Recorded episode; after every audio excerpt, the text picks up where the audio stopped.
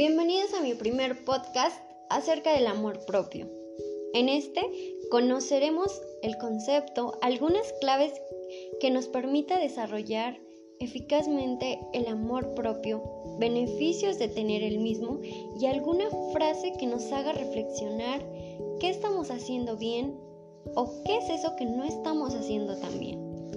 Bien, comencemos. Comencemos con lo principal. ¿Qué es el amor propio? Esta es la aceptación, el respeto, las percepciones, el valor, los pensamientos positivos, consideraciones que tenemos hacia nosotros mismos y que puede ser apreciado por quienes nos rodean. Difícilmente cuando alguien, cuando tú mismo percibes algo negativo, vas a proyectar a las personas de tu alrededor o de tu círculo algo positivo. Es importante que consideremos qué es lo que tenemos. Es decir, no sé, que somos responsables, que somos carismáticos, algunas cuestiones así que son positivas de nosotros mismos. Y bien, ¿cómo tener amor propio, dignidad y autoestima? Yo creo que esa es una pregunta que todos en algún momento nos hemos hecho. Y es que, según el psiquiatra Enrique Rojas, existen nueve claves que determinan un buen nivel de amor propio o autoestima. Este y la número uno es el juicio personal. En esta debe de contener los aspectos conseguidos y aquellos por alcanzar, y el resultado de la valoración debe ser positiva. Debemos de analizar qué es eso que tenemos, qué es eso que nos hace únicos y diferentes a los demás. Pero también, ¿qué es eso que no me gusta? No sé, el que tal vez en mi persona mm, no soy muy puntual. Debemos de analizar eso que tal vez no nos gusta tanto, pero ¿qué debo de hacer para cambiarlo, para trabajar en ello y lograr que eso se realice? En el número 2 tenemos la aceptación de uno mismo. Y es que las personas somos totalmente diferentes, pero debemos de aceptarnos con virtudes y defectos, que eso es lo que realmente nos hace diferente, aquellos defectos en los que claramente se puede mejorar y alcanzar eso que tanto deseamos. En el número 3 tenemos el aspecto físico. Y es que en este se acepta e integra la morfología corporal y las características fisiológicas. Y es un ejemplo muy tonto tal vez, pero cuando realmente nos vemos al espejo, pregúntate esto, ¿te gusta lo que ves? ¿Te gusta realmente lo que ves? ¿Lo que eres? ¿Cómo te ves al exterior. Y es importante que cuando nos veamos al espejo nos digamos algo, algo bonito, como de, qué bonito estoy, qué bonita estoy, como aceptar eso en lugar de ver todas esas cosas negativas de, ay, tengo un gordito aquí sé, eh, esos kilitos de más, esos kilitos de menos, que muchas veces como que en lugar de vernos al espejo y decirnos algo positivo, nos decimos algo negativo. En el número 4 tenemos el patrimonio psicológico. Esta es la aceptación positiva de la propia personalidad, pensamientos, inteligencia, conciencia, lenguaje verbal y no verbal, voluntad, interpretación vital, entre algunas otras. En la número 5 tenemos el entorno sociocultural. Este hace referencia al ámbito social en el que se desarrollan los propios recursos de relación interpersonal. Relaciones saludables son indicativo de un nivel positivo de autoestima o amor propio.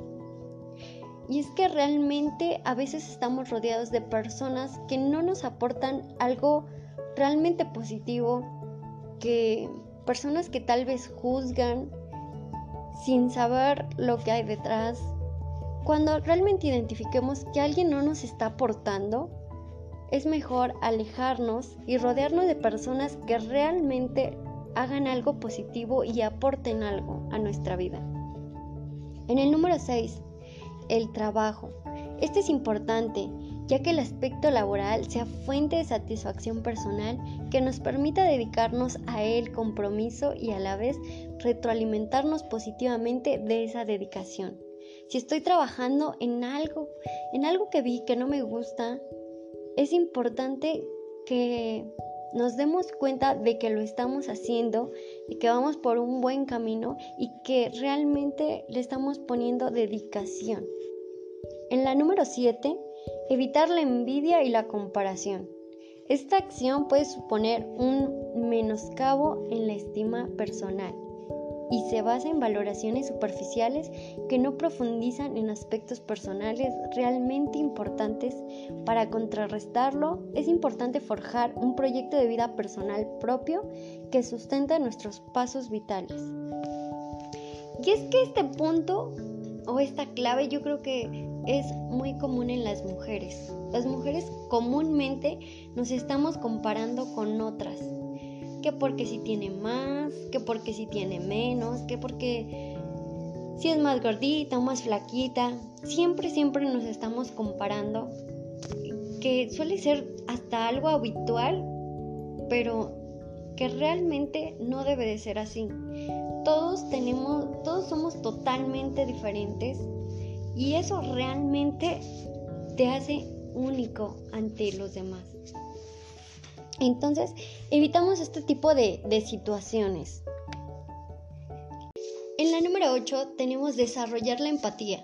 Y esta es la sintonía de madurez personal que nos permite comprender los hechos mucho más allá de una valoración subjetiva sesgada a percepciones personales.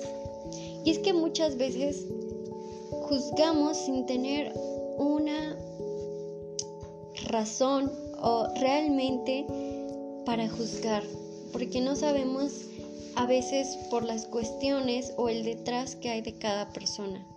Seamos empáticos y dejemos de juzgar.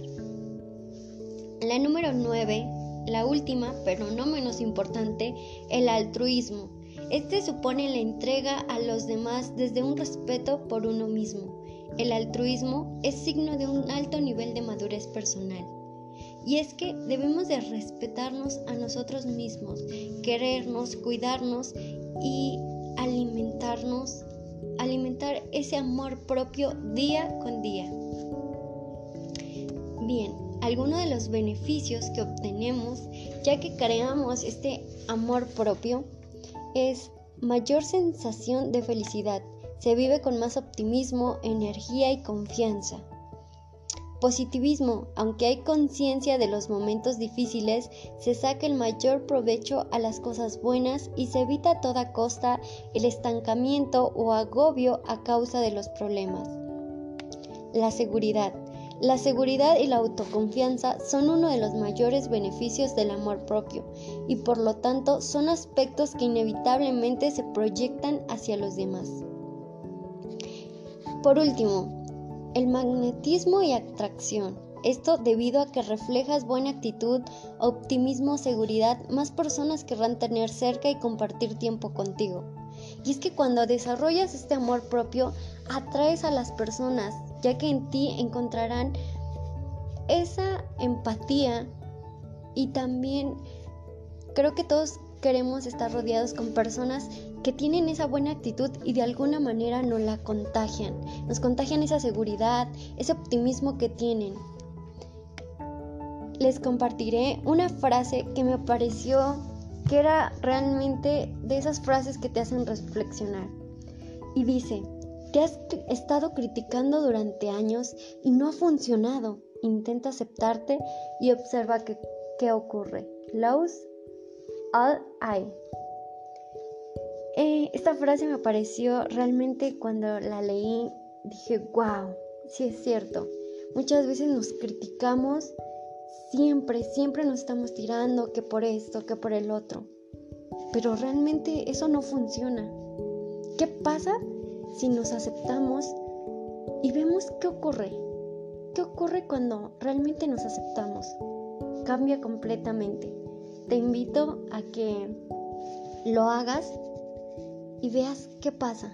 ¿Qué pasa si te dejas de criticar y empiezas a aceptarte? Aceptarte con defectos y virtudes.